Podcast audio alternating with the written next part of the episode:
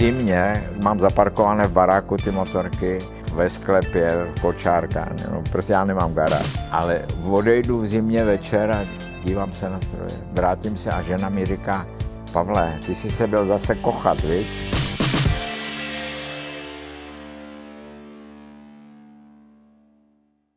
Přátelé, kamarádi, dneska tady máme vzácnou návštěvu u příležitosti našich motoplků. Navštívil nás pan profesor Pavel Pavko. Dobrý večer, pane Dobrý profesore. večer. Děkuji za pozvání. Vidím. Já děkuji za to, že jste je přijal. Protože všichni známe pana profesora. Všichni ho známe, to je prostě nejde ho neznat. Eh, samozřejmě je to velice respektovaný člověk, ale my jsme se domluvili a mně se to taky líbí, že se nebudeme bavit dneska o chirurgii, nebudeme se bavit o panu profesorovi jako o panu profesorovi, ale budeme se bavit o motorkách, o životě a uvidíme, kde se to vlastně zastaví a co všechno se dneska dovíme.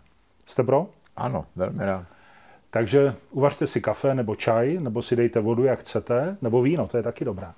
Sedněte a poslouchejte, bude to, myslím si, hodně zajímavé povídání. Potkali jsme se v Praze v prodejně Geneze, tak vás vítám a pustíme se do toho.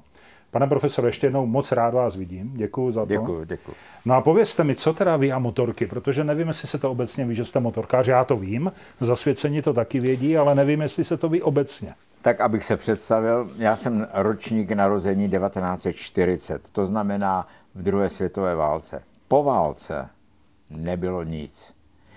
A když jsem asi ve třetí obecné dostal dětské kolo, tak jsem byl šťastný.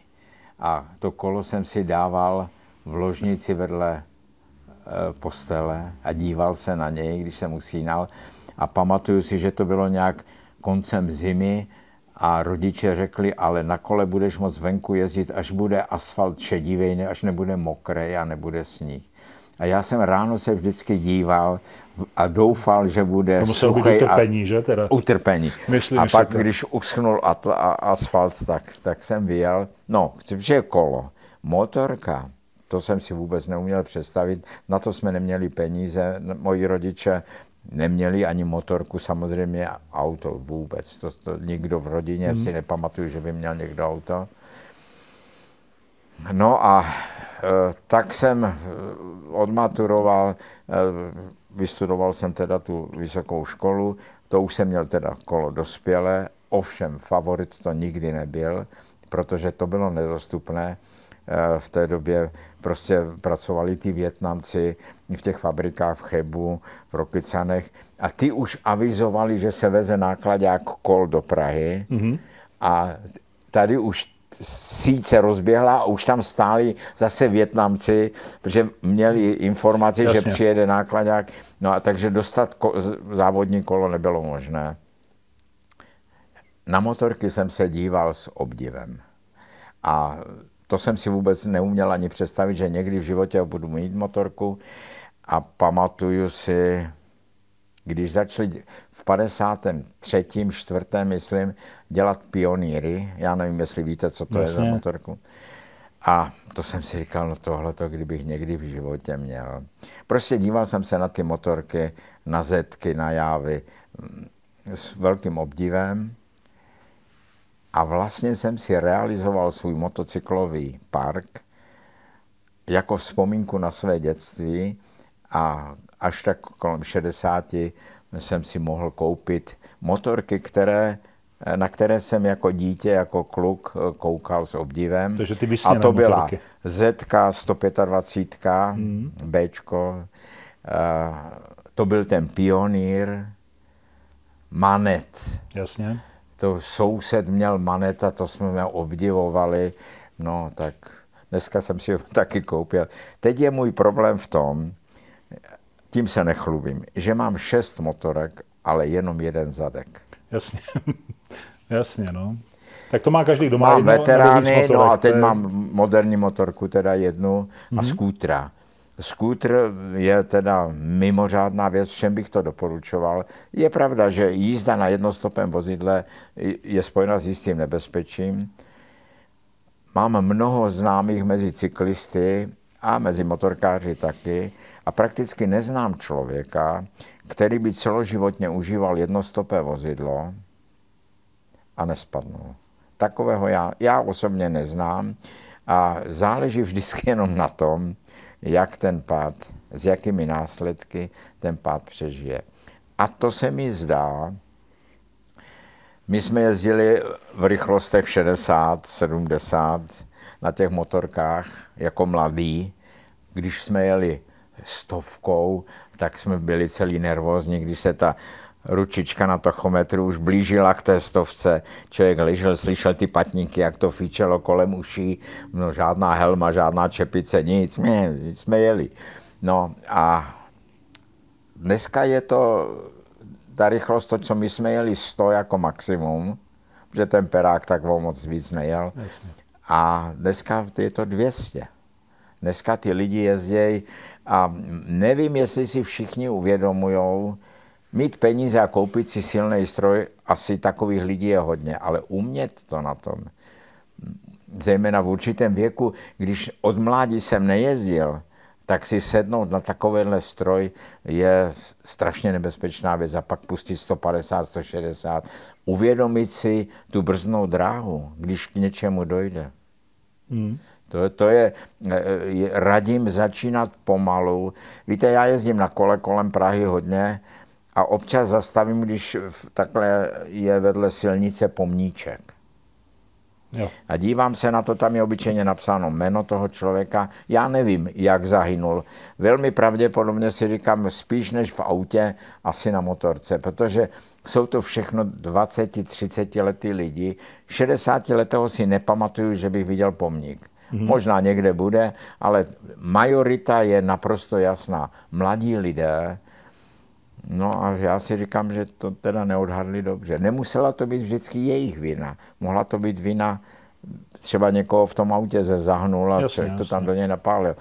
Ale je mi líto mladých lidí, zejména mladých lidí, kteří mají doma malé děti, hmm. Eh, tak musí myslet nejen na sebe, musí myslet na ty ostatní účastníky toho provozu, protože co mi je houby platné, že já jsem byl na hlavní potom někdo tam z boční vyjede, pak vám do nemocnice, když to dobře dopadne, pro vás nosí kitky nebo vám přinese flašku nebo dort hmm. a vy jste na řadu týdnů odkázaný s nějakými zlomeninami, když to dobře dopadne. No a nebo vůbec za vámi nikdo nepřijde, protože už není za kým chodit, protože jste mrtvý. Tak myslet na to, na sebe, na ty ostatní účastníky provozu, ale myslet i na tu manželku doma, s těma malýma dětma. Mám-li pocit zodpovědnosti. To Já mám, měl jsem pacienta motorkáře a jsem mu říkal, no ale tak jak to děláte? Mu říkal, pane profesore, my s kamarádem jsme motorkáři, ale my máme malý nákladáček, na ten hodíme obě motorky a jedeme buď do Brna nebo do Mostu, zajezdit si, tam se to nějak platí a zajezdit si ten okruh, kde taky můžete spadnout, ale už tam to nebezpečí není tak velké. Teď si uvědomte, já jsem jezdil se dívat třeba na velkou cenu do Brna. Taky jsme spali celou noc na nádraží v sedě, aby jsme druhý den ráno už se dostali na tu trať a viděli to. Ty lidi tam lítali, ty závodníci, občas to někoho stálo život. No, protože kolem tratě byly sloupy, byly stromy, byly překážky. Dneska, když se dívám na e, závody motocyklové v televizi, no tak on se tam vyvalí, kopne do toho a jde pryč, protože tam je ta zóna písku a tam smrtelný úraz je krajně raritní. Dřív mají všichni lidé, kteří závodili na motorkách, mají, a to byli mostu a já nevím, v Písku a ve Strakonic, všude se dělali závody. Hmm, Ti lidé celý týden štelovali tu motorku, aby měla výkon, a pak sobotu, neděli z mého pohledu riskovali život. Obdivoval jsem je. Hmm. No, takhle to bylo. No, tak ty tovární jezdci to bylo jiné, ale kolik bylo jezdců, kteří si sami v garáži dělali motorku, vylepšovali to, aby to mělo výkon a pak v sobotu nebo v neděli to rozběhli, skočili na to a po těch dlažbách v těch městech se závodilo. A vy jste měl někdy ambici závodit na motorce? Ne, nikdy, nikdy. Já jsem no. nik, nikdy ani na kole jsem nikdy nezávodil, ale věnoval jsem tomu ku svého sportu. Člověk má věnovat hm, z mého pohledu každý den aspoň tu hodinku, myslet na to tělo. Eh, víte, já jsem z Bratislavy, já jsem Slovák. A tak jednou za deset let vždycky máme sraz maturantů a, a tak se tam pak občerstvení a se debati. A oni mi říkali, Pavle, člověče, ty, my čteme noviny, ty furt běháš nebo jezdíš na kole, nebo co, prosím, sedni si do fotelu, dej si dvojku a, a cigárko, cigárko a, a žij si. Já jsem říkal, hoši, ale mým životem je právě ten pohyb a i ta motorka, to, to patří k tomu. To je, to je tak, já už jsem to někde říkal, ale je, když jedu po Praze na kajaku a na břehu vidím sedět člověka, který chytá ryby.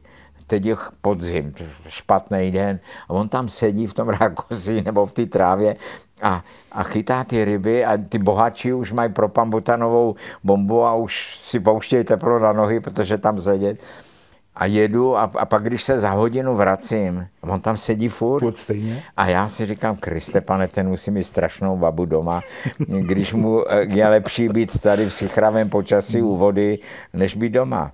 Ale on si možná říká, co to je za hlupáka, jel co to tam je za blázna, co a za, za hodinu jasně. jede zase zpátky, proč nebyl doma. A ještě v takové zimě. No a ještě v chladu a tak. no, no to je jenom jako příklad. Tím chci říct toto. Každý máme radost z něčeho jiného. Nemusíme všichni jezdit na motorkách hmm. nebo na kolech, nebo chytat ryby, protože ten, co chytá ryby, asi nepůjde střílet do lesa srnky. A ty, co střílejí srnky, asi k vodě nepůjdou sedět hodiny tam a Jasně. koukat na splávek. Jemu, jim nejde ani tak o to, tu rybu chytnout, si zachytat. Jasně. Užit si to. On to má stejnou radost, jak vy na tom kajaku, tak on Přesně, má radost. Přesně, ale každý tom máme no. tu radost někde jinde. Ano. No, ta, takovou krásnou motorku, jak tady stojí, tak pro mnoha lidí, no, nějaký starý krám tady. Pro mě je to radost se na to dívat. Já nebudu osobní, ale v zimě mám zaparkované v baráku ty motorky, ve sklepě, v kočárkách, no, prostě já nemám garáž.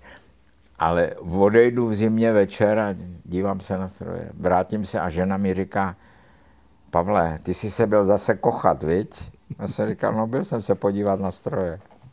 Ale každý máme radost z něčeho jiného. Pro někoho je to kus železa a pro někoho... Já myslím, že nejdůležitější je hlavně mít z něčeho radost a nerezignovat jakoby no, na ten... To že? je, na, to na je ten... absolutní základ. Radost. Mít cíl Člověk, který se, už jsem to říkal lidem, člověk, který se ráno vzbudí, by měl přemýšlet, co v ten den ho čeká a mít nějaký cíl, co udělám, co komu pomůžu, nebo já nevím, něco. Hmm.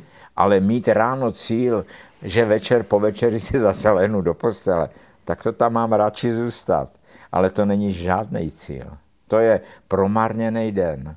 Hmm. Ten člověk má mít malé cíle každodenní a pak nějaký cíl, jak říkáte, pojedu třeba do Rakouska na motorce eh, v letě, nebo to jsou, nebo pojedu to moři. třeba plán nějaký, že jo? Ano, nějaký plán a nějakou no. takovou vzdálenou radost, ke které hmm. směřuju své konání, své myšlení. No ale já potřebuju kromě těch vzdálených radostí tu denní radost, denní náplň, co v ten den udělám. Jo? A takže vy máte pořád dobrou náladu? Nebo jste někdy no, naštvaný na něco? Eh, Víte, existuje myšlenka, která říká, změn svou mysl a tvá mysl změní tvé tělo. A to je tak, to je. Člověk může být dobře naladěný a je to v nás, ten pocit štěstí je v nás. Tak jak je pro toho rybáře je pocit štěstí sedět takhle no. a je šťastný. Eh, pro toho kajakáře jedu, Jasný. jsem šťastný pro toho člověka, který vstává, než se rozední v tom lese s tou puškou, je zima, zažil jsem takovou věc, šel jsem se jednou podívat na takové a jsem byl zmrzlý, jsem si říkal, co tady ty, ty lidi dělají. Furt čekali, byla to hora svaté Kateřiny, to je tam nad mostem. Ani si nevystřelili. Asi v 9-10 zmrzli jsme to, zbalili a jelo se domů. Ale byli šťastní, ne? Byli šťastní, ano. To, to, to, a ono je to krásné v tom lese, když to slunce pomalu začíná a, a ten les vnímáte, už je jinovatka. To, no. Každý máme nějakou radost. No. A... Vy jste zmiňoval tu myšlenku, změň svou mysl a změní ti to tělo.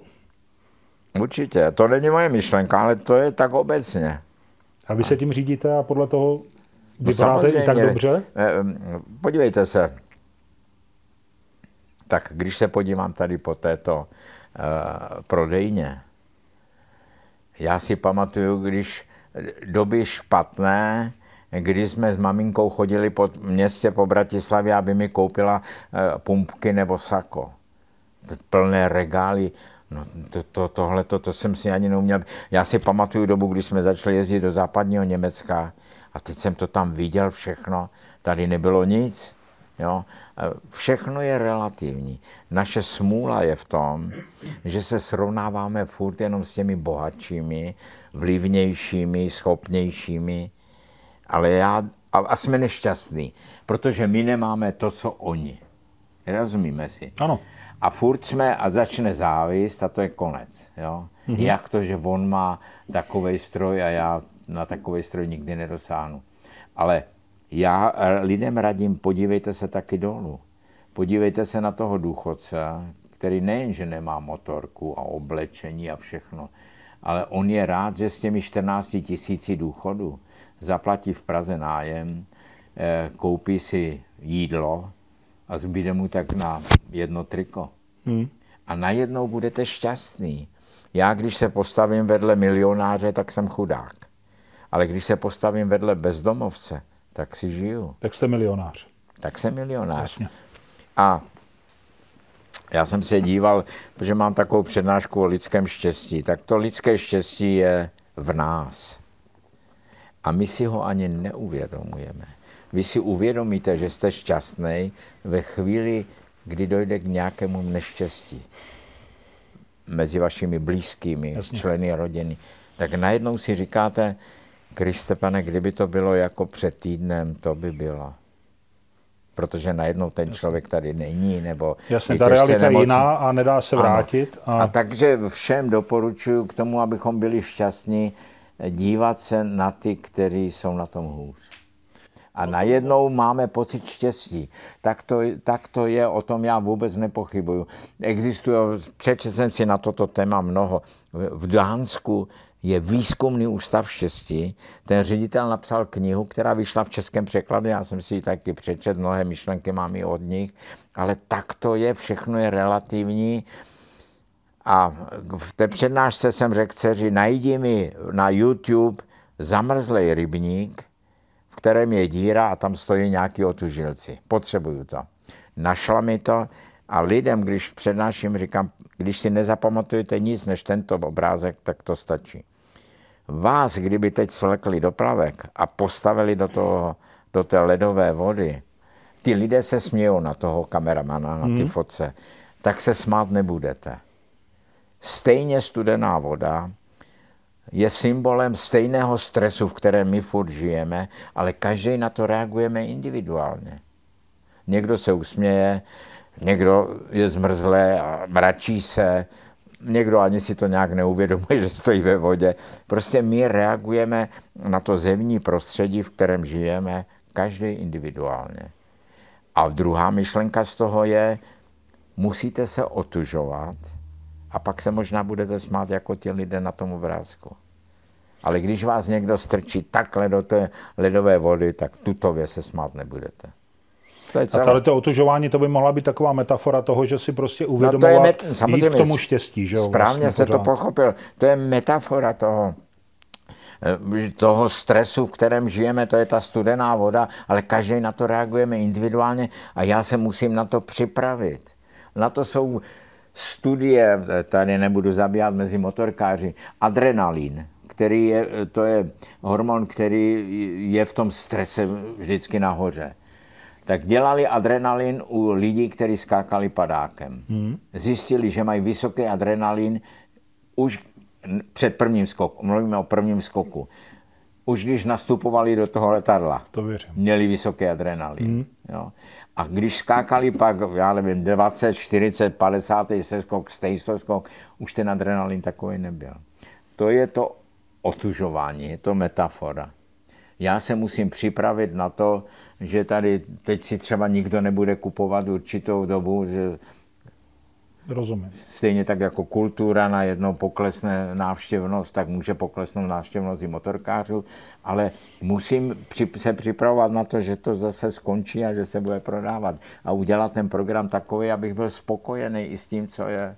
Možná nebrat ty věci tak osudově, ne? Mnohdy určitě, bereme určitě, strašně fatálně určitě, určitě, určitě, určitě. Hmm. A hlavně eh, eh, vidět věci pozitivně. Hmm. Ano, tak dneska si to nikdo nejde koupit, no bohužel dneska jsme prodělali, ale předtím... Ale včera to bylo dobrý. Včer, jako. Včera a předčírem to bylo dobrý Jasně. a zítra asi se to zase zvedne. Třeba se to zlepší. A, to, no. No, hmm. a takhle. Ale když si se... A k čemu mi to bude dobré, když si tady sednu, zalomím rukama a řeknu, tak dneska nebyl žádný biznis. Změním já ten biznis tímto? Určitě ne. Začnu přemýšlet, jak bych to měl udělat. Udělám nějakou slevu nebo nějakou akci, aby ty lidi zase Jasně. e, nalákala, aby to koupili. Ale tím, že začnu bědovat, e, tím se nikam neposunu. To je tím pravda. neposunu ten kšeft nikam. Hmm. A navíc lidi nemají rádi lidi, kteří furt bědujou. To je pravda. A ti lidé se dostávají do určitého osamocení. Každý máme nějaké starosti, a ještě mít vaše starosti. Já mám svých dost. Ano, nech já si, mám svých dost Jasně. a mm. já to říkám pacientům, kteří jsou v depresi. Vy v té depresi nakonec se izolujete, ti lidé přestanou k vašemu lůžku přistupovat tak často jako k jiným. Když udělá člověk nějakou legraci s tím personálem, s tou sestrou, tak se zasměje a znova tam přijde. A když jenom sedím a dívám se, do, do, do, tak podá ten lék nebo tu injekci a odejde. Je ráda, že jde pryč. Přesně tak to je. Hmm. A takhle ta filozofie toho štěstí je v tomhle tom. A člověk, který je sám, se propadá v té samotě do deprese. Mm-hmm. Celé. Ale já jsem nepřišel léčit. Je třeba říct, přidat. No, tohle vám řeknu. Eh, jak my jsme, nebo my, já už jsem starý člověk, ale jak ty eh, chlapi jsou postiženi. V Praze existuje každý rok pr- Prague for Bike nebo for Motor v Letňanech, taková každoročně z jara výstava motorek. Ano, vím. S panem Hošťálkem se se tam taky potkal. No a já jsem tam šel metrem a chtěl jsem vidět, jak to celé běží. To, to byly dvě nebo tři dokonce haly plné motorek a vybavení a všeho. A tak jsem se zastavil a díval jsem se na ty návštěvy. To jsou prakticky sami chlapi. Občas ten chlap táhne otrávenou ženskou za sebou. To bylo vidět, jo. A prosím tě, co na to máš? Teď ještě, ještě se ty firmy to dělají tak, že tam posadí nějakou dívku v bikinách na těch motorkách, hmm. jako aby ty chlapy ještě vyznala. To chlapy vystřídáme, že což, ty, moc, což ty ženy, které táhnou za sebou, Teď to otrávené, no, to, no, je, to je to nejhorší, co může být. Hmm. No a ty motorky jsou tam různě nastavené, ale je tam, jsou tam vždycky motorky, které jsou fixované k podlaze, takže si na ní můžete sednout. A jsem se zastavil u jedné takové motorky a jsem si říkal, že se budu chvilku dívat, tak samozřejmě děti ty tam hned lezly. No a jsem si říkal, no tak, že by to tady dělal jenom kvůli těm dětem. A teď jsem si uvědomil, že tam začali chodit. Sedali si tam, stál jsem tam dost dlouho, dospělí chlapi. Mm-hmm. A co bylo zajímavé? Každý chlap, když si na to sednul, tak pravou rukou udělal. Hned dal plyn, jasně. A to jsem si říkal, tak to jsme jako malé děti. Ty děti taky kroutily. Ale to je ten pocit štěstí potom, ne? Když si tam takhle to vyzkouší. No, ale, ale, to je ta radost ale, možná. Kdyby to byl jeden člověk, tak vůbec o tom nemluvím. Ale víckrát jsem to viděl, že dospělý člověk si sedne na motorku a udělá rukou, pravou rukou takhle. Jasný, jasný. Tak pořád jsme kluci, tak to je? No, to existuje taková myšlenka, že kluci a chlapy e, mají hračky, A lišej se pouze v ceně těch hraček. Jo.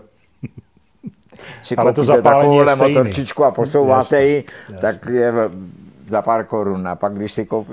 Jo? To Ale několik- to nadšení je stejně velký. Ano. Ano. Máte, tak? máte, na, máte naprosto pravdu. Hmm, to je jasný.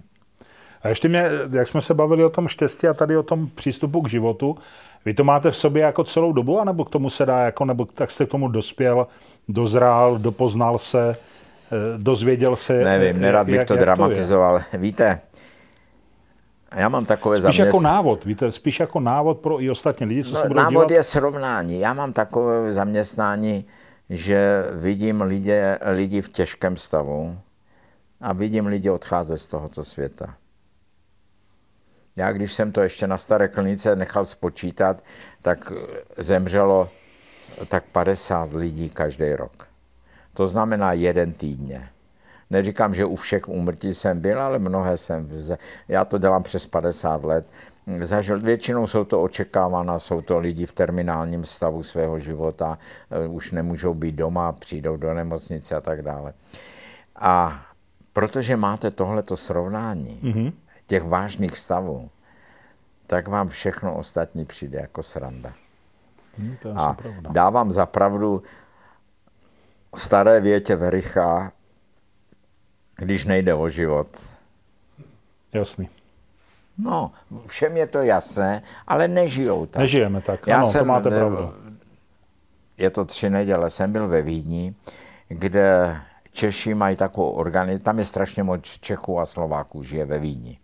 A oni mají takovou organizaci, která se jmenuje Alumny a občas někoho pozvou z Čech, aby jako udělal nějakou přednášku nebo tak. A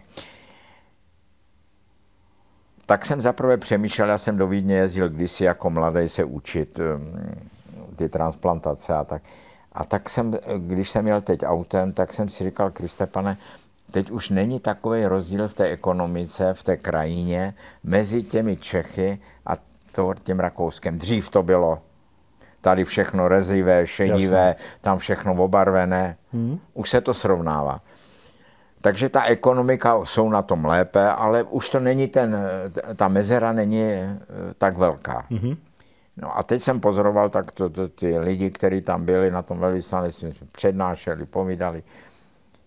A já jsem jim pak řekl, víte, až se teď vrátím domů do Prahy, tak řeknu, že jsem viděl 100 spokojených Čechů. A když se mě lidi zeptají, kde jste je, prosím vás, viděl, tak řeknu ve Vídni. Jasný. Jo? E, Ti lidé žijou pohodlně, nakonec se mi zdá, nemám žádné statistiky, že ty mezilidské vztahy jsou přece jen jiné. A oni, ty mezilidské vztahy jsou takhle, když lidi sedí a baví se a jsou slušní a to, ale oni jsou stejné na té silnici. Mhm. Jeden respektuje druhého. A já to jako cyklista můžu potvrdit, že mm, tady projede to auto Jasný. 50-60 cm vedle vašeho lokte. Mhm. A neuvědomuje se ten člověk, že v podstatě vy tam můžete mít kanál nebo díru Uděláte a uděláte malou vlnku, nechtěně, hmm. prostě. No a, a, a štrechne vás zaletí. Mně už se stalo, to, že vás někdo, když jedete na kole, postříká vodou od, od, od stříkovačů a má radost, že to stříká i na vás, tak to, to je spíš směšné, no, ale on se tím uklidní, upokojí, že vás postříkal. Ale mně už se stalo taky, že jsem jel po okresce na kole, proti auto, vyhodili plastovou lahev, ale nebyla prázdná. Bylo v ní asi takhle půlka, to vyhodili. Mm. No já to dostal tady do ramene, ještě jsem si říkal, Christe pane, ještě, že jsem to nedostal do obličeje, nebo do ramene, hematom tady jsem měl potom. No odjeli samozřejmě, no. no to já nevím, jestli by se to stalo, možná by se to taky stalo v Rakousku určitě, ale vzácně. Ta mezilidská, ty vztahy mezilidské, ty kultivují tu společnost. Uvědomte si třeba invalidy. Kolikrát o tom přemýšlím. Když se pořádala olympiáda, eh, já nevím, v Kanadě nebo někde, tak vždycky ten, ten olympijský oheň nechali ne, vést nějakého vozíčkáře, aby to dal dalšímu a to nakonec to zapálili. To je ono. Pomáhat těm, kteří nemají to, co mám já, který jsou nějakým způsobem handicapováni třeba na tom vozíku. To, takových lidí já si vážím, který tohle si všechno uvědomí a myslí na ty lidi, kteří na tom nejsou tak, jako jsou oni. Ne, ty, co jsou na tom nahoře, tak to je jasné, ale dívat se tam dolů. Možná by to chtěli trochu víc cestovat, možná ne? Že by lidi měli no, víc jezdit za hranice samoz, a dívat se, jak to tam samozřejmě. chodí. Samozřejmě. A teď, abychom neodbíhali do filozofie a tak, ale k těm motorkám. Já mám kamaráda, jeho syn si koupil taky nějakou motorku a jel za slečnou do Španělska na motorce. Vzal si malý eh, stán, který si někde vždy postavil, se vyspal, Jasně. motorka stála tam, ráno sednul a jel. A projel takhle Německo, Francii až do Španělska. To mě by už v mém věku nebavilo. Já jsem lo, před loni, loni jel na motorce na Orlík, kde mám chatu a můžu vám říct, že na té Strakonické eh, cukrák, já znáte, to příbram, Jasně. moc mě to nebavilo. Hmm. Pak, když jsem odbočil k přehradě a na okresku, tak to už bylo To už je jiná káva. Ne, že bych Jasně. se tam nějak vykláněl, to já už v 80 nedělám, ale a jel jsem furt těch 80, ale na, na, té, na té dálnici jako držet těch 90, 100 já víc nejezdím, No teď za vámi jede nákladák a vás dojede a teď si říkáte, kolik radši zpomalím, ať, ať si jasný, jede, jasný. protože kdyby se mi něco stalo, tak mě zabije. Hmm. Rozumíme si? Jasný, vím přesně. Takže je, je to věc názoru. Já mám kolegy, kteří jezdí do Rumunska na motorce. Všem doporučuju. Já mám vnuka, mám víc vnuku, ale už dva dospělí a jsem říkal, jezdí na motorce, hele, pojedeme na Slovensko do Tater, ale nepojedeme tam po ose, pojedeme tam autovlakem. Mm-hmm. Bezvadné. Zajeli jsme tady na hlaváku, na hlavním nádraží, do těch vagonů, tam jsme dali motorky, přikurtovali jsme je lehli jsme si, ráno jsme vystoupili v Popradě, jeden va- vagon končí v Popradě, druhý v Košici. Mm-hmm. V Popradě byli jsme, měli jsme tam zajištěné ubytování a vzal jsem ho na východní Slovensko. Kluk už byl po světě všelikde, v Americe, eh, já nevím, v Kostarice byl, různě v Dominikánské republice. Ale říkal, dědo, tohle to je krása. Než, měli jsme do, dokonce jeden den pršelo v těch Tatrách, ale pak jsme východní Slovensko, Spišský hrad, Košice, Levočánem, jestli vám Já, to znám něco... to dobře. Znáte? Znám, no, znám. A to, co jsme objezdili na motorkách, a Tam byl, je fakt hezky, to je a pravda. byl spokojený a my tady furt musíme Dominikánskou republiku, no, co nejdřív se podívám tady za humna. A ta motorka je mimořádná věc. Mohli jsme tam jet s autem, ale já jsem chtěl, aby to poznal, tu, aby cítil tu krajinu. To je to. Ono, to když cítí. jedete na motorce a projíždíte lesem a pak vyjedete mezi louky, tak i kdybyste měl zavázané oči, tak, tak ten rozdíl poznáte. V klimatizovaném autě nepoznáte vůbec nic. Já jsem měl to štěstí, že jsem byl taky v těch pouštích v Americe, v, záp- v západní části, Utah, Nevada tam. V klimatizovaném autě jsme tam jezdili v těch, a mě to nebavilo. A potkal jsem tam Němce dva na motorkách a tak jsem se jich ptal jak, a, a záviděl jsem jim. Záviděl jsem jim, protože eh, v těch pouštích tam ten dešť je asi krajně raritní, takže a on, já jsem říkal, to vezete ty motorky z Německa?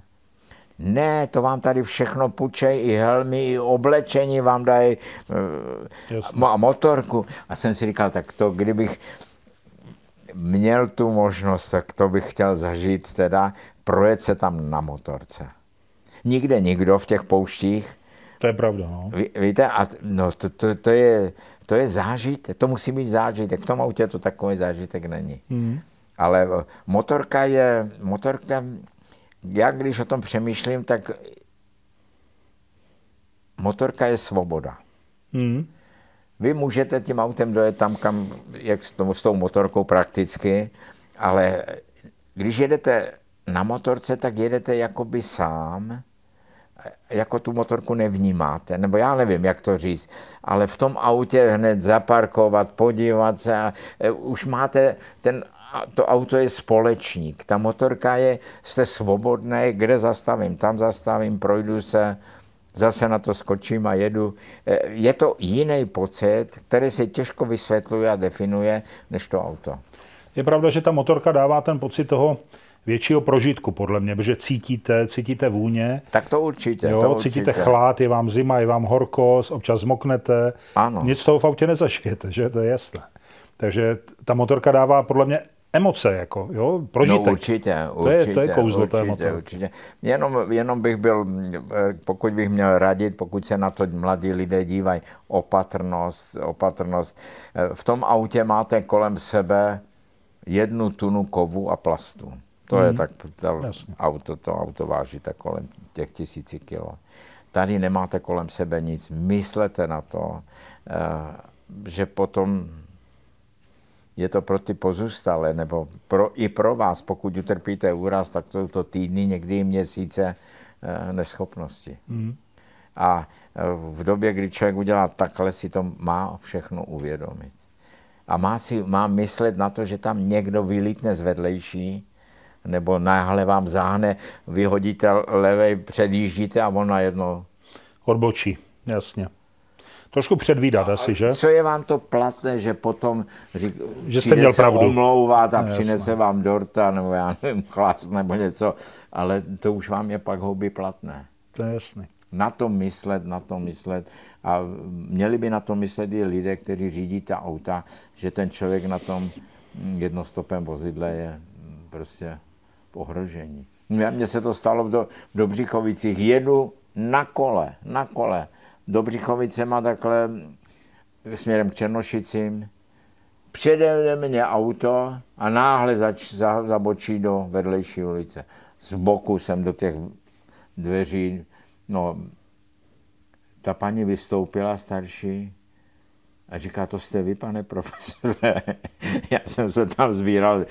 Já jsem, ona říkala, já jsem lékařka, no tak, ale ani nepotřebuju pomoc, byl jsem podrápaný, no. Jasně. Ale to, to jsou ty chvilky, kdy člověk musí počítat i s, i s ne, nechci říct blbostí, s neschopností toho druhého. Nebo nepozornost, je těžko říct, zrovna co v tom hraje roli. No a ještě mi řekněte, kam jste na těch motorkách jako jezdil? Bavilo vás jezdit třeba i dál někam do ciziny, nebo ne. jezdil jste spíš ne, po Česku? v nebo... jsem byl akorát na, na tom Slovensku, i když to pro mě není cizina, protože já o tam tuď jsem. Ale na Slovensku, já popravdě řečeno, na skútru jezdím teda v létě, když je teplo, tak to je nejrychlejší způsob dopravy. A motorku užívám, protože mám, jsme rodina taky. Na motorce je to určitá, jste sám. Ženu nechci vozit, ona by nebyla, myslím, ráda. A tak tu motorku si málo kdy užiju a užiju si ji jenom, když jedu, buď na, bych jel na tu chatu, ale zase, když jedu s rodinou, tak autem nemůžu sám. Jasně. A tak tady na Karlštejn nebo někam, tak si udělat výlet to je tak cel na, Kokořín, různě. A to, to, to mě těší, projet se tam, zastavit, dát si nějaké pivo, ne, to pivo ne, teda nějakou limonádu nebo něco sníst, no a pak si zase člověk sedne na motorku a jede. A když jich máte šest, tak podle čeho to vybíráte? To je los, nebo jak ne, se, to musí to, strašný dilema, jako no těžký. Tak, když je to sraz zetkařů, no tak tam nemůžete přijet na javě. To je jasné. No, tak různě, různě. Ale třeba peráka jsem odstavil, dokonce mi poradili, že mám vyšroubovat svíčku, nakápnout tam trošku oleje, párkrát to přešlápnout mm-hmm. do ty hlavy a pak tu svíčku zase nandat. A ten stojí, na tom jsem jel jednou v životě. No, na Zetce jezdím. Zetka je výborná, protože tam není baterka, to stačí roztlačit, skočit na to. A celou zimu to stálo, akorát různí experti mi raději, mám nechat plnou nádrž nebo prázdnou nádrž na zimu, že o půl roku to Jasně. stojí. No takže různé, tak to taky vidím, že není úplně jasno. Ty staré nádrže e, nebyly chromované nebo nebyly nějak upravované zevnitř a z jávy, mám taky jávu 175, to je 37. nebo 8. rok. Vy mm-hmm. víte, o kterém o tom Mám představu, no. Máte, no. No, tak z toho mi eh, vy, vyndali, mám to někde na, na foce, hrst, r, r, Rzy, jo? rzy, rzy, rzy. Mhm. To oni do toho dají nějaké kamínky, nechají to celé v nějaké míchačce. Jasně, oni to nechají tím vyčistí, No, se no. to vytluče. Hmm, No, že takové, taková rez, když vám pak na nějaké akci veterán zacpe, to tak Je po všem, končíte. no. No. A je teď jasné. to, hledáte. No. A jezdíte sám, nebo máte nějaký kamarády, že byste se vydali třeba s nějakým jiným doktorem, nebo kamarádem, nebo já nevím. Mám pár, pár kamarádů, já jsem dokonce chodil do té, na tu veteránskou, eh, na ty schůze takové, eh, ale to jsem pak přestal, protože oni tam hulili furt. Na ty, ty starší chlapy. Jasně. Ale tak jsem tam poslouchal, jak život jde, oni to tak... Ono je to zajímavé, pro mě je to velmi zajímavé potkávat ty motorkáře, zejména ty veteránisty, protože oni, oni mají problémy, které já nemám. Eh, Viděl jsem, že se 4-5 lidí sejde, sahají pod sedadlo, říká, ty vole, tam byla dvanáctka, co to tam máš, to máš desítku, to je špatně. Jasně. Jo. A on říkal, ne, ne, to tak bylo od začátku. No to ne, to, to není originál. Jo? A, Jo, a takovéhle, jo, jo. nebo pacient mi říkal, pacient, jeden z těch veterinář, veteranistů mi líčil svůj osud. Říkal, přivez jsem si domů rám na motorku, tak jsem si ho dal vedle ložni, v ložnici vedle postele. Pak jsem sehnal kola, tak jsem tam dal kola. A žena říká, ty chlape, co to tady máš? Jo, tak jsem mi nechal chvilku uklidnit. A pak to postupně dostavil, ale říká, pane profesore, pak jsem udělal velkou chybu. On z toho tekl olej a ona mě s tím vyrazila. ale můžu vám říct, že tu 175 jámu, tu starou, na Vánoce oni mi udělali teda tak, jakže je jako nová. A řekl jsem kamarádům, že jestli by mi nepomohli na Vánoce, přines, bydlím ve čtvrtém patře a to do výtahu nejde. A vynesli jsme ji do čtvrtého patra a zazvonili jsme a žena, žena přišla otevřít, říká, ty jsi se úplně zbláznil, tady motorku do čtvrtého. A postavili jsme ji vedle vánočního stromku v pokoji, Mhm. krásná, naleštěná. No. Jasný. Chodili návštěvy, všechny zajímala ta motorka, nic jiného je nezajímalo. A tam si člověk uvědomí, nemělo to, benzín v tom nebyl, to bylo to tak, jak to udělali. A tam si člověk uvědomí, že to umí potěšit i lidi, kteří jako tím nežijou, bych Jenom řekl. jako pěkný výrobek, jako Jenom pěkná jako věc. krásný výrobek, lesklej, Hmm, červený, jasně. no překrásný stroj. Hmm. A mm, tak umí to potěšit. No. Určitě, to věřím. No, tak, tak to jenom tak, nerad bych, aby to vyznělo, že pavková motorky, ne, tak um, koupil A jsem zůstala v tom obyváku, je tam doteď, nebo pak se jí si, ne, zase, ne, ta už, zase je, to už na snesli, ní jo? jsem absolvoval, eh, na ní jsem absolvoval třeba Křivonoska se to jmenuje.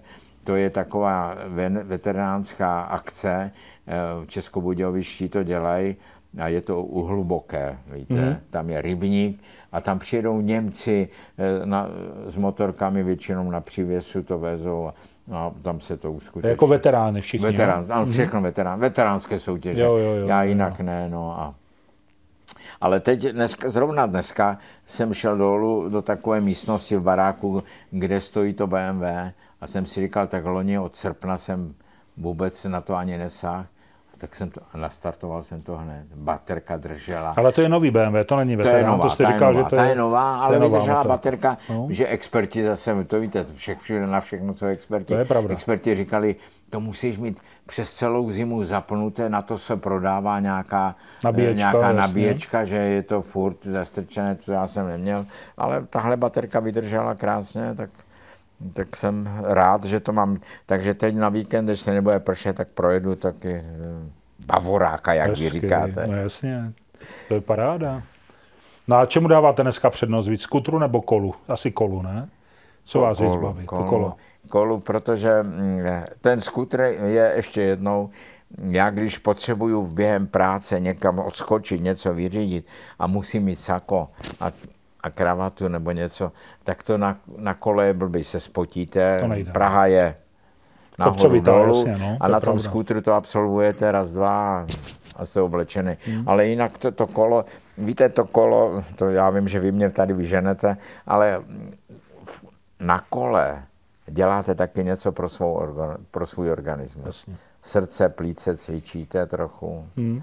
Já to mám dobré, protože já dělám, bydlím v Podolí a když tak přijedu Barandovský most po chodníku, sam ne mezi auty, sjedu do Prokopského údolu, jestli to znáte. Mám představu, ano. A o Prokopským údolím až na konec a pak sjedu do Motola dolů a jsem tam, tak práci. nevidím ta auta moc. Eh. A vy máte normální kolo nebo, nebo elektriku? Ne, elektriku, to jsem jednou v nějakém rozhovoru řekl, že to si koupím po 90. Jo, na to ještě čas. Jestli se dožiju. ale to ne. To, to, ale eh, pokud jde o elektrokolo, já jsem byl mezi těmi, eh, kteří tlačili na to, aby auta předjížděla cyklisty 1,5 metru mm-hmm. vzdáleně. A tak jsem se musel informovat, jak to s těmi koly je. Tak v České republice se prodá, jak mi řekli, 350 tisíc kol v loňském roce. Z toho bylo 70 tisíc kol elektro. Ten trend je jasný a já jsem rád, já to nepodceňuju. Já jsem rád, že ta elektrokola přivedli na silnici nebo na kolo, přivedli ženy, starší lidi, i dokonce nějaké lidi, kteří špatně chodí, ale na tom elektrokolu jedou. Jasně. A mám kamaráda, který dělá traumatologii v Německu a říkal, no přibylo úrazu seniorů, protože Jo. A ono tam to jedete 25 v tu ránu. Ono je to rychle, no. No, je to rychle. A oni, když nemají tu praxi, tak A vlastně když nemáte reagovat. tu praxi, že denně nejezdíte, tak hmm. Eh, jste labilní. A říkal mi dokonce příklad člověka. Říkal, přivezli nám staršího pána zraněného a z Berlema. On chodil v berlích, ale jakmile sednul na elektrokole, tak berle přivázal nebo přikvacnul nějak No ale a tak tím byl pohyblivý, takže i tyto lidé nakonec můžou to elektrokolo používat. Jo? Já a jinak si podobně, myslím, no. hm? že ve městě, a pozoruju to tady, já myslím, že to jsou půjčovny asi, jsou ty elektroskutry. Hm? A to si myslím, že je budoucnost, protože těch 50 kilometrů denně víc ani nepotřebujete 20, 30. Jasně. To, to, to určitě to bude mít budoucnost, protože to auto je ve velkém, teď, teď si uvědomuju, že přibývá a dokonce jeden známý mi říkal, eh, že v Praze je asi 70 tisíc Ukrajinců. V republice jich 300 tisíc asi. Mm-hmm. V Praze 70. A oni odhadují, že to bude tak 20 tisíc ukrajinských aut. A že to v tom provozu to bude jestli to bude pořád, nevím, ale v tom ne, provozu... Poznat, poznat, že to bude, protože... Ano, že to zhousne, zhousne provoz. to, jistě, no. no, tak, no, to je pravda. A tak to jednostopé vozidlo vám v těch zmatcích i s tím parkováním bude... O tom plus... nevíte. Jo, jo to je motor, motorky jsou dobré, ale jak, jak říkám, jenom s rozumem, jenom s rozumem, no. Ale já bych to podporoval po každém, v každém případě. A ještě mi řekněte... Jenže, ještě bych řekl myšlenku, Aha, když já jsem byl mladý, tak motocykl byl dopravní prostředek do práce. Mm-hmm. Chudší lidé jezdili, řemeslníci a tak, do práce. Dneska motocykl není dopravní prostředek. Dneska je motocykl prostředek zábavy a sportu. Myslím, že je velmi málo lidí, kteří jezdí do práce na motorce. Ale na druhé straně, když jezdím na tom kole, tak teď jezdím po, tom úraze, který jsem loni měl, míň. Ale pozoroval jsem, a řekl jsem si vždycky, budu pozorovat 10 aut, které mě předjedou a budu počítat ráno, kolik z nich je obsazeno pouze řidičem. A zjistil jsem, že je to, několikrát jsem si to tak počítal, 6 až 7 aut je obsazeno pouze jedním řidičem, člověkem. jedním člověkem. Hmm. A teda, jak už jsem to taky někde řekl, k tomu, abyste přesunul svých 80 kilo, přesouváte jednu tunu materiálu. Hmm. Takže to není ekonomické, ekologické, pro své zdraví moc neděláte. Sám můžu říct, že teda když jedu na kole a v práci se osprchuju a jsem v práci, tak mám daleko lepší pocit, já osobně, než když na poslední chvíli přijedu autem, dvakrát někde padla červená a jsem čeli naštvaný, abych to stihnul. To stihl, a tak e, i, i pro svou duši udělám něco pozitivního. A ta motorka je taky určitý zážitek. To, hmm. to v každém případě. To určitě. No, a co ještě, jak, jak se ještě vzděláváte? Čtete něco, nebo studujete něco, nebo co děláte jako ve volném čase teďka? To mě fakt zajímalo, jestli čtete knížky, nějaký třeba beletry, nebo spíš nějaký studie, nebo Já, eh, filozofii? Tak, eh, no, to určitě, i filozofii. Já, tak zaprvé Eh, už dlouho nevydržím číst. Už jsem unavený očima, Jasně. Eh, abych, abych hodiny četl. To si vůbec neumím představit. Mládí jsem to dokázal, teď už to nejde. Co s volným časem? Každý den eh, myslím taky na tu svoji schránku, která už je stará, trošku nějaký pohyb. Tak dneska ráno třeba jsem stál a šel jsem běhat a mám takové kolečko z Podolí eh, na most, inter, eh, bar, Barandovský most, přeběhnu na druhou stranu, mostu, po Smíchovské straně mostu Inteligence, víte, který to je? Vím, no. Přebě, přejdu most Inteligence a běžím zpátky, tak, tak, tak aby to nebylo jednotvárné, tak příště to, to, to z druhé strany, jako, no, jasně, jasně. No tady máme cyklostezku, tak prostě, když se mě ptáte, co dělám s volným časem, no tak je to ten sport nějaký. No samozřejmě si přečtu noviny, abych byl trošku v obraze. Co vůbec nevím, co jsou sociální sítě. Mm. To já ne vůbec. Já se podívám na zprávy večer, nebo si je poslechnu ráno, ale eh, jako vyžívat se nějaká furt někde nějaké sociální sítě. Já jsem jednou jsem měl do práce a byla červená a vedle mě stal taxík. Ale už je to několika let. A dívám se a tam byly na, na taxiku byla cena, kilometr, a tam bylo minuta čekání 6 korun. A tak mě, to, jsem si říkal, to není možné. To je hodina čekání taxiku je 6x6, 360 korun. Přijel jsem do nemocnice a ptal jsem se, kolik dostanu v noci, když přijedu nějaké operaci nebo něco. A tak to ani nebylo tolik čistého. Což, a jsem říkal, a tak jsem napsal takový článek, ne, mně nejde o mé peníze, tam o princip. Napsal jsem takový článek, že vlastně když přijedu do nemocnice na dvě hodiny v noci třeba s něčím pomáhat, no a tak si nevydělám ani na taxikáře, kterému řeknu, tady venku. dvě hodiny stojte, Jasně. ten si tam pustí rádio, a dvě hodiny čeká, abych nemusel zase schánět taxika v noci a zpátky. No dostal jsem asi 60 mailů. Jasně, to je, jestli je to sociální síť, to já vůbec nevím. A ty taxikáři mi dali, ale jak prostě, hmm. že jsem blbec a že neumím počítat, že oni musí platit uh, pojistku a já nevím co, dáně nějaké. A, a tak mi to bylo, až mě těch lidí bylo líto, jak reagujou, protože já jsem to nemyslel vezmem, já jsem porovnal jenom to, co já dostanu v čistém a co v čistém musím tomu taxikáři zaplatit. No. Za čekání. Ale já jsem si nestěžoval, nikdy jsem si nestěžoval na svoje příjmy a tak a byl bych e, trapný, kdybych zdůrazňoval, kolik já mám a nemám a tak. Ale principiálně. Ale proč tohle to všechno vykládám? Je to už několik let. Vykládám to proto, eh, že ti lidé jsou takový jako furt napruzení, furt mají pocit, že na ně někdo útočí. Vůbec neútočím. A hlavně eh, pak mi jedna kamarádka říkala, já moc s těmi počítačem, já to používám na napsaní, a mi říkala, Pavle, ale představ si, že to jsou lidi, kteří mají počítač, kteří takhle reagovali.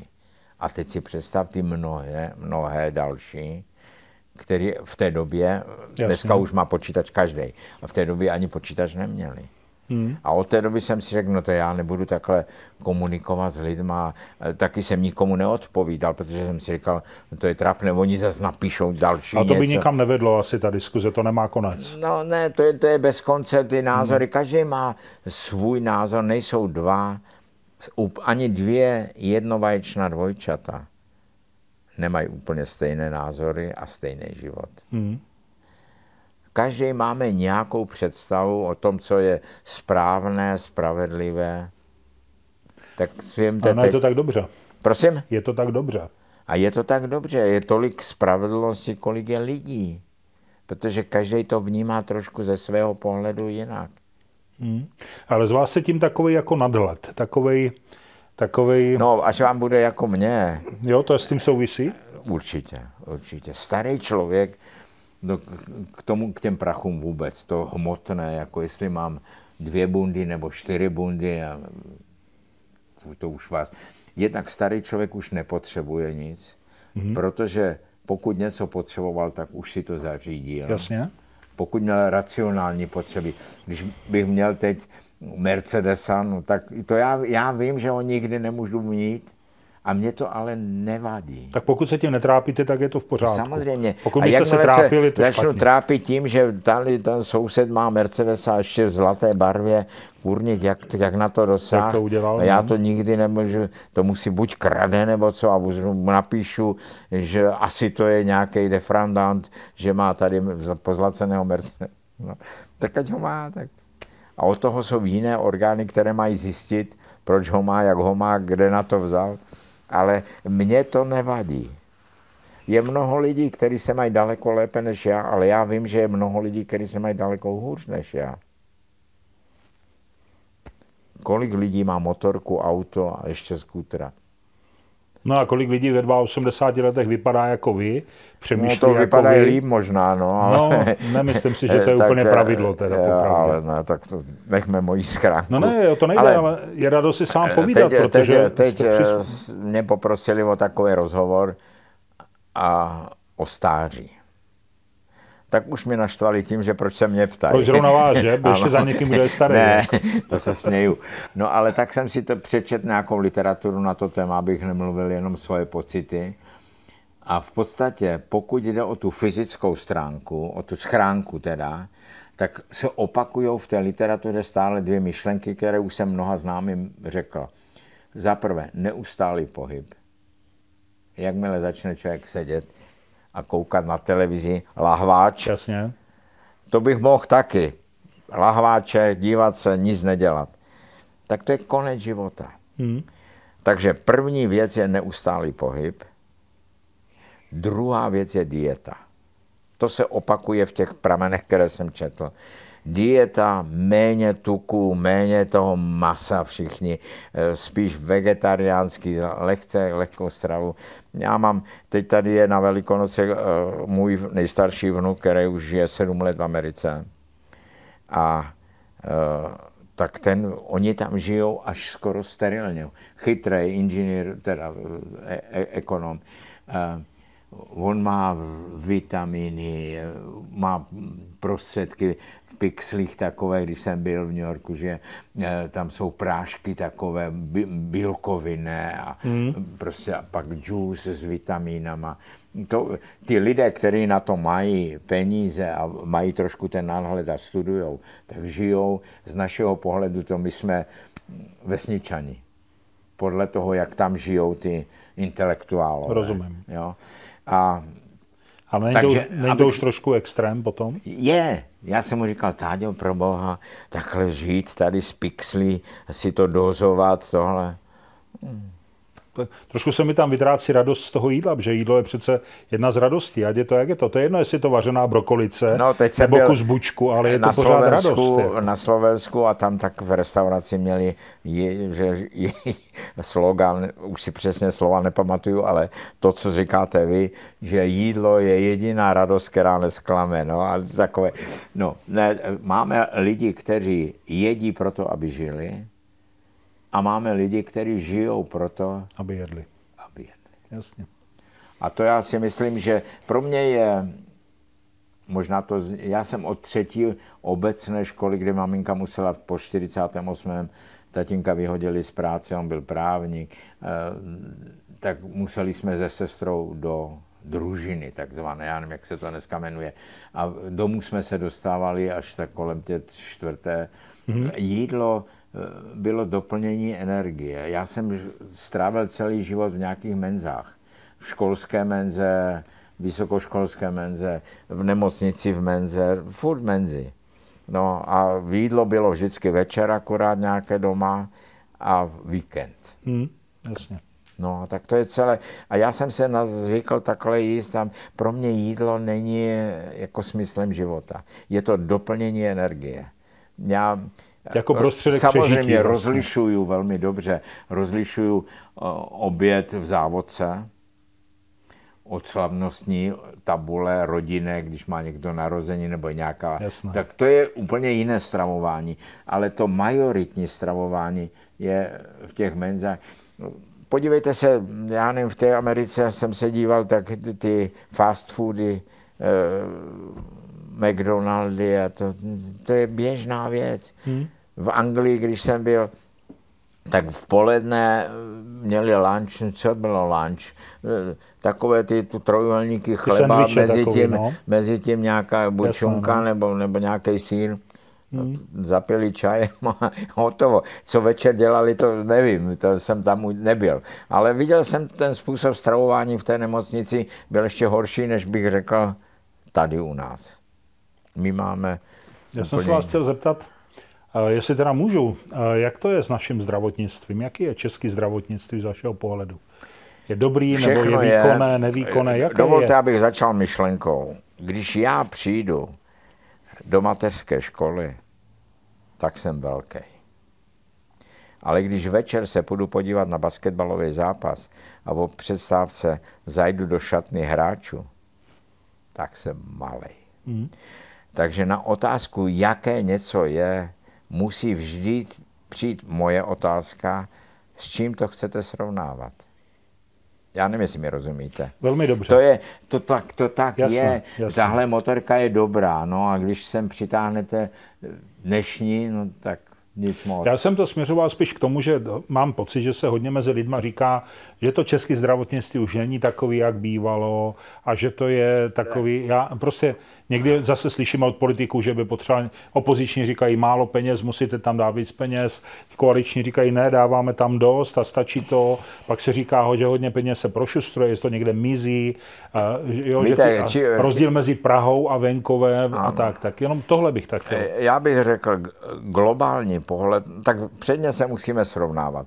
Když se budu srovnávat české zdravotnictví, slovenské, maďarské, rumunské, nebo německé, francouzské, americké, tak my dáváme, abyste věděl, z HDP, z hrubého domácího produktu, dáváme něco asi 8% Západo německé, západní Němci a západoevropské země dávají až kolem 10 mm-hmm. Spojené státy, to, jsem, to je úplně mimo, ale já bych nerad se srovnával se Spojenými státy, to je zbytečné. A ti dávají 20% A ona, ta úroveň toho zdravotnictví je založena na mnoha faktorech, ale ten ekonomický je absolutně základní. Za mnoho hudby, za mnoho peněz je mnoho hudby, za málo peněz je málo hudby. Já si myslím, že český občan dostává dost hudby a jak jsem vám už předtím říkal, stačí se podívat na internet, na, eh, na internet se podívat na faktor výkon versus peníze. Mm-hmm. Výkon česk, výkonem je české zdravotnictví na třetím místě mezi 35 zeměmi OECD, to jsou všechny evropské země, Spojené státy, Austrálie tam je. Jsme na třetím místě. Ano, některé věci jsou na západě lepší, ovšem za úplně jiné peníze. Ale my za ty peníze odvádíme, já vím, že to od lékaře zní jaksi vychloubačně, ale odvádíme, eh, české zdravotnictví je velmi dobré. A lidé, kteří byli na západě, bohužel nejsou často slyšet, aby řekli své zkušenosti v případě, že jim tam došlo k nějakému úrazu, k ním došlo nebo k nějaké nemoci, tak si teprve uvědomíte, co jsou to tam za peníze. Hmm. A e, tyto lidé by měli vypovídat, protože když zdůrazňuje tento rozdíl zdravotník, tak každý zdůrazňuje svoje, my, my, my. Vůbec ne. Je se třeba podívat na ty mezinárodní statistiky a český občan má péči, o které ani neví, eh, kolik jinde stojí srovnatelná péče. A to, že narazíte, bohužel, každý máme srovnání, nebo každý generalizujeme na základě osobního prožitku. Jasně. Já jsem eh, přijel do Motola a tři hodiny jsem tam čekal. A já přemýšlím o tom, jestli si ty lidé uvědomují, ano, možná se někde někdo s někým zakecal a to je odsouzení hodné. Ale že je tam víc lidí v té čekárně, a že pak jsou posíláni do laboratoře nebo do, na rentgen, než přijde ten výsledek spát, všechno to trvá. Z hlediska toho pacienta, který navíc je psychicky ještě, samozřejmě každý člověk, kterému něco je, je modifikován taky ta, ta jeho psychika. Je tam, ta minuta se mu zdá strašně dlouhá. To je pravda, no. Jo, ale ano, někdy eh, jako ty lidé nepostupují správně, ten personál, ale často je to, mm, prostě dělají, co můžou, ale jinak to nejde. Víte, jak říkáte o těch penězích, mě by zajímalo ještě jedna věc. Když bychom zvedli, máme 8% z HDP, dáváme na zdravotnictví, kdybychom dávali 10, 15%, co by se změnilo? V čem by to zdravotnictví bylo jiné proti tomu, jaké je dneska? Co by se změnilo? Tak zaprvé by bylo zdravotnictví víc atraktivní pro mladou generaci. Já už myslím do budoucna. Eh, já jsem poprosil na naší lékařské fakultě, to je Karlák, první lékařská, největší fakulta lékařská v této zemi, a řekl jsem na studijním oddělení, aby mi řekli, kolik je kluků a kolik je holek v šestém ročníku, který letos budou opouštět fakultu a půjdou do nemocnice tak máme 111 mužů a 257 žen. Pak jsem se na to, na to tež ptal v Brně a v Hradci a oni se kolegové smáli a říkali, přesně to nevíme, ale dva ku jedné je to stoprocentně. Prostě přestává to být podle mého soudu atraktivní pro muže je to atraktivní. Já jsem říkal, no ale kde jsou ty kluci? Teď furt se rodějí holky, kluci, holek trošku víc, ale je to Jasne. takhle. No a mám kamaráda eh, známého, který učí na vysokém ško- vysoké škole technické, eh, učí tam počítače a, a umělou inteligenci a věci, o kterých ani já moc nevím. A jsem mu říkal, hele, tak jak to máte poměr kluků a holek? No, to je naprostá většina kluků. Tak tam máte odpověď. Takže je to, je to v odměňování? Ty kluci jsou, roděj se, ale ta medicína pro ně není tak atraktivní už. A je to v penězích, nebo je to v tom, v tom zaměření, nebo v tom... Eh, ne, nejsem sociolog, abych to mohl říct, ale myslím si, že ta finanční stránka věcí, zejména pro mladší generaci, je dost rozhodující. Hmm. A navíc si musíme uvědomit, že ta, zejména ta nemo, lékaři, Čes, Česká republika, abyste si udělal představu, má plus minus 40 tisíc lékařů. Mm-hmm. Z nich půlka dělá v nemocnicích, půlka v ambulanci. A v těch nemocnicích je problém v tom, že tam je nepřetržitý provoz. To znamená noce, soboty, neděle, svátky. Jasně. A teď já furt přemýšlím o tom do budoucna, jak ty ženy budou chtít být v těch nemocnicích protože budou mít malé děti. Ano, měli by se starat. Já jsem se díval statisticky, kolik procent lékařů jde na mateřskou dovolenou. Dneska je možnost buď tatínek nebo maminka. Kolik si myslíte? To vůbec nemám představu. Necelé 2%. Aha. To jsou fakta všechno. Ono se to bude vyvíjet, nepochybně.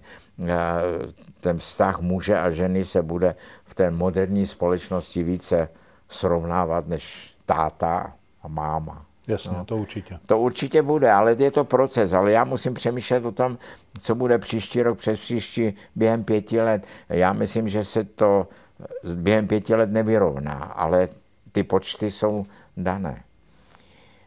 Nemyslím si, že je to jenom o penězích. To by bylo velmi jednoduché, ale finanční faktor hraje dost podstatnou roli nakonec i v tom biznisu, nebo ne? To by se sporu, to je jasné. No. Musíte zaplatit spolupracovníky. Peníze jsou vždycky až na prvním místě, to je pravda. To je no, já bych to nerad zjednodušoval, zjednodušoval navíc.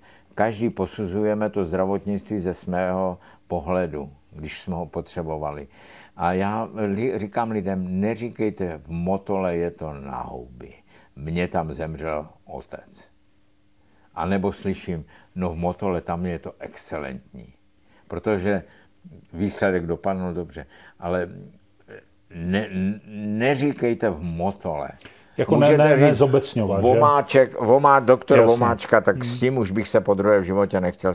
Doktorku Novákovou, stoprocentně bezvadná to, to, to je právo, jakákoliv generalizace, a to snad všichni víme, je, má v sobě tu chybu, eh, protože já generalizuju z osobního prožitku, který mám tady s tou sestřičkou nebo s tím doktorem, nevylučuju to, že i ten doktor nebo ta sestra doma se pohádala s manželem, nebo on se pohádal s ženou a je celý napruzený a jedná ne- neadekvátně. Je to možné, samozřejmě. Všichni jsme lidé. Hmm. to známe i v jiných službách. Jo, je to tak. Já jsem včera potřeboval tady na toho skutra, STK se tomu říká. Jo. No, potřebuju STK. Zavolal jsem do Motola, to je pro moji nemocnici nejblíž, že tam zajedu, protože už jsem tam před asi čtyřmi nebo kolika lety byl, no, kde máte číslo rámu? Tady, to, zatrubte, eh, ukažte Jasně. blinkry, tak 500 korun a můžete jet. Jasně. No. no a teď jsem tam volal, motorky neobjednáváme, musíte přijít ráno v 7 a budete čekat. No. A hotovo, položila. Jasné. A já jsem si říkal, no, a můžu já to odsoudit? STK v Motole? Nemůžu. Akorát mě mrzelo, že se mnou jednal, já jsem říkal, ne, ale jsem tam z nemocnice, že bych přijel, když mi řeknete, přijedu přesně a celá procedura běží, za 15 minut je ten skuter hotový. To je no, v celku nový, nový, no, tak je, žádné problémy nejsou. To jenom jsem si teď vzpomněl na včerejší rozhovor. Jasný. Tak je pravda, že my rádi zobecňujeme a rádi děláme a, takový ano, ty ale to, to já bych se neodvážil závěry. říct, v Motole STK tam nechoďte, to, tam to stojí za houby. Ne, Slična řekla na motorky, objednat si doba není, musíte přijít a musíte přijít ráno v sedm, abyste se a čekat. Dostal. A čekat. No a to je, to je celé. Ale ono v té nemocnici to tak někdy bývá ale taky. V nemocnici je to to samé, ale to neoprávňuje mě to říct STK v Motole v žádném případě. Jasné, jasné, jasné. A jít do nemocnice v Motole v žádném případě. To je hloupé. To je pravda. Pane profesoru, moc vám děkuju. To Přátelé, to, co říkáte? Užili jsme si to. To jsme si probrali. To. Ale ty motorky se nám tam nějak ztratily. Trošku ne? se ztratily, ale já si ale myslím, to že to, vaše, bylo, to je moje se, chyba. Jasné. Ne, ne, není to chyba, ale záleží na co se ty lidé ptají. Jasně. Já nemůžu odpovídat různě na stejnou otázku. Jenže podle mě hří, když se bavíme o věcech typu e, životního štěstí, tak se vrátit té motorce, když ono to spolu mnohdy souvisí, ale je to škoda. Já mám pocit, že jsme probrali zajímavý témata a že to lidem Hlavně bude... jsme upozornili, doufám, jestli to nevystříhnete, upozornili ty lidi, ty mladé lidi. Jezdí opatrně. Ty závodníci. No já jsem měl, jednou na kole jsem měl ze, no, pod Slapama, z Čechovice, ze Štěchovic směrem k Praze. Tam je ten poklad, ne, v těch Štěchovicích? No, tak ten jsem nenašel. Já vím, no. A jedu na kole a na dva kluci. No ale ty museli jet 150, 180. Hmm. No já jel na kole. Ale pak tam byla pumpa a stáli tam u té pumpy. Já jsem dojel na kole a jsem říkal, hoši, já už jsem stařec, dejte bacha. Jo No, pane, okecali to. Já jsem říkal, já jsem taky jezdil 80, 90 až stovku, ale vy jezdíte už skoro 200. A vzpomněl jsem si na svého, to jsem jim nevykládal. Já mám kamaráda, který emigroval do Německa západního. Fulda, to je jako je město, nevelké. A byl jsem tam za ním a tak jsme si povídali o té cyklistice, o motorkách a on říkal, no čeče, tuhle přivezli chlapa, mrtvýho bez hlavy. utrh si hlavu i v helmě nějaké ve velké rychlosti. Hmm. No, to jsme to moc hezky neukončili, no, ale, ne, ale, ale takhle, je to varování. takhle to je. Lidé si neuvědomují, co všechno se může stát.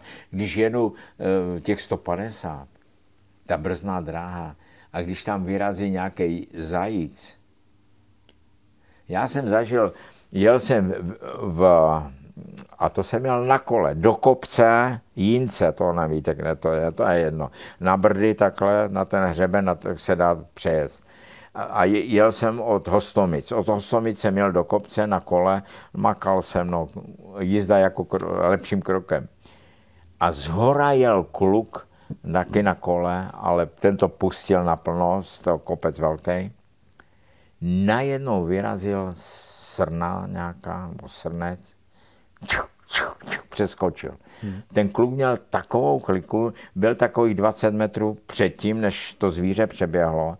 A já jsem si tak říkal, Kriste pane, kdyby byl jel od 3-4 vteřiny dřív z domu, tak se teď tady vyválel by a Bůh ví, co s ním bylo. Hmm. Jo, a je to přeběhne zvíře přes cestu.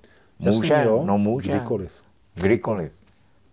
Kdykoliv. Je pravda, že my to vždycky říkáme, jezděte s rozumem, pořád je potřeba přemýšlet, že to riziko jenže, existuje. Jenže no. ten rozum nabýváte zkušeností a tím, že jste něco zažil, viděl, četl, ale ve 20 eh, to, to pustíte, máte ten plyn, ne. Jo. Jako svádí to k tomu, to je pravda samozřejmě, svádí to. to mládí, ta neskušenost, ta, ta bohorovnost, že se mi nic nemůže stát. Jo, člověk ve 20 je nesmrtelný, to je pravda teď zůstanu, loni v srpnu jedu po cyklostese Slavonice, to je takové městečko na hranicích do Rakouska. A nejstarší dcera ze zetěm, ty tam mají takový baráček, takový si koupili na, na víkendy. Znám to tam jak svý boty. A tam ze Slavonic, hranice je hned do Rakouska za Slavonicem, za městečkem.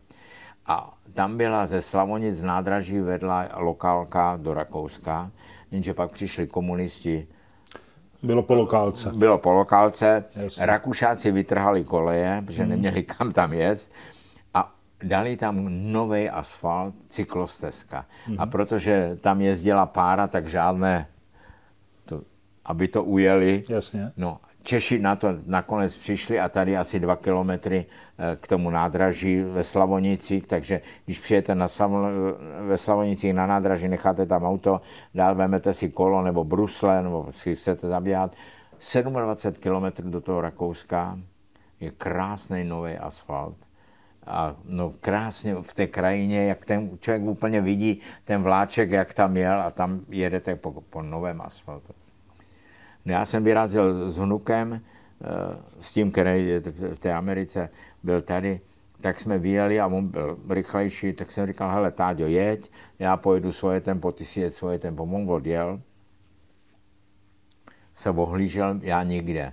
Tak se pak otočil asi po dvou, třech minutách a vracel se a říkal, vidím tě tam, už tam nějaký rakušáci u mě byli eh, na zemi v bezvědomí, neměl jsem helmu. Proč to všechno takhle říkám? Říkám to jenom proto, že já jezdím na kole 70 let.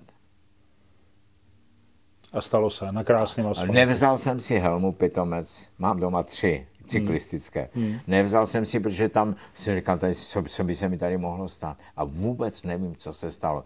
Jestli přeběhlo nějaké zvíře, nebo nějaký kámen tam byl, nic. A, a ty mě helikopterou odvezli do špitálu, tři neděle jsem ležel na jípce a, a v těžkém stavu. Tak, tak jenom to, to vysvětluju, ne proto, a kdyby se tady měl, tak chlubil, mám... ale, ale to říkám to proto, že se může stát taková nečekaná věc, kterou vůbec... No, kdybych měl helmu, no, chodili za mnou kamarádi, kolegové, Eda Zvěřina, to byl bývalý šéf neurochirurgie, leta byl šéfem ve Střešovicích. A Eda přišel a mu říkám, Edo, já jsem takový vůl, já jsem si nevzal helmu. A on říkal, Pavle, já jsem prostudoval literaturu kdysi v nějakých jiných důvodů, eh, cyklistické úrazy. A ukázalo se, že ti lidé, kteří mají helmu, velmi často se ten náraz, ta energie vyčerpá na té hlavě, nemají poranění mozku, jako jsem měl já, eh, protože ta herma to tlumí, ale ta energie se přenese na krční páteř a často jsou ochrnutí. No ježiši. A říkal mi, Eda mi říkal, Pavle, nevíš, že to bylo možná dobře. Teď by si tady ležel, hlava úplně v pořádku a byl by si ochrnutý. A čekalo se, až jak to s tebou dopadne. Tak tím chci říct, o mě vůbec nejde. Jenom vám přibližuju tu myšlenku, člověk nikdy neví. Ale člověk, který by furt byl podělaný, tak si v životě na motorku nesedne. A ten člověk se bude bát výjít z domu, aby mu nespadla římsa na hlavu. Na hlavu. Máte pravdu. A e, takhle žít je spoutaný život. No, Nemáme je... riskovat, ale musíme počítat s určitými riziky při určitých činnostech. Tak vám děkuju. Za málo. Děkuju. Ještě sedněte, ještě se rozloučíme. Jo, ještě, já už jsem, ani, ani nebudu, já jdu na večeři, že ona čeká určitě. Tak už vás nebudu zdržovat. Vy jste přijel na skutru, tak na něm se za No proto doma. jsem si vzal skuter, jsem si říkal, kde tady nechám auto. Jasně. Nebyl jsem si jistý, a já bydlím v Podolí, víte, kde je bazén? Podolsk? No, vím, přesně, no. No to ještě blíž jsem. No, tak to máte za tři minuty. Je Remenková, jak je. No, tak... no. Přátelé, pan profesor Pavel Jo, pardon, Pavko, to se ještě nahrává. Všechno se nahrává. Oho. Pan profesor Pavel Pavko byl naším zásným hostem. Moc děkuju. Bylo Prosím. to pro mě teda osobně jako zážitek si s vámi povídat. Děkuju za něj. Doufám, pánové a dámy, že jste si to užili. Počítám, že, to ká, že ta káva nebo ten čaj jenom schládí, že jste si ani nedotkli, že jste ani nedutali a poslouchali. Děkujeme za to a příště se na nás zase podívejte a bude tady určitě někdo podobně zajímavý a, a atraktivní host. Tak se mějte hezky a jezděte s rozumem. Naschledanou.